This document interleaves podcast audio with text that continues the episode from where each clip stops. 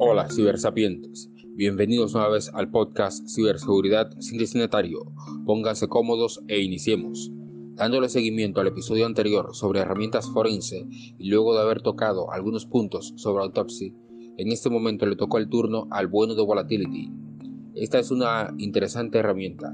Está desarrollado en Python. La función de Volatility es el análisis forense de memoria, es decir, permite extraer información de una memoria volátil hay distintos comandos para la debida extracción y posterior análisis. Entre ellos está memdump o volcado de memoria. Les comento sobre este comando por la famosa pantalla azul.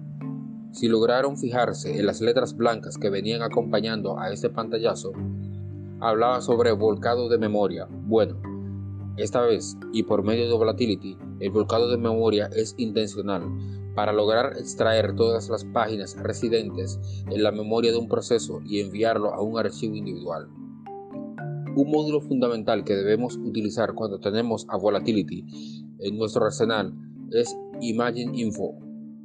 ¿Por qué? Bueno, si se nos proporciona un volcado para ser analizado, este módulo nos, proporcionará el nombre del sistema operativo, así como su arquitectura, entre otras informaciones fundamentales, al cual se le realizó el volcado. Aunque vieja, no duden en utilizar la poderosa herramienta Volatility para sus trabajos de análisis forense. Cada uno de sus módulos le facilitarán la vida a la hora de obtener información crucial. Recuerden, sean seguros al navegar en los mares de Internet.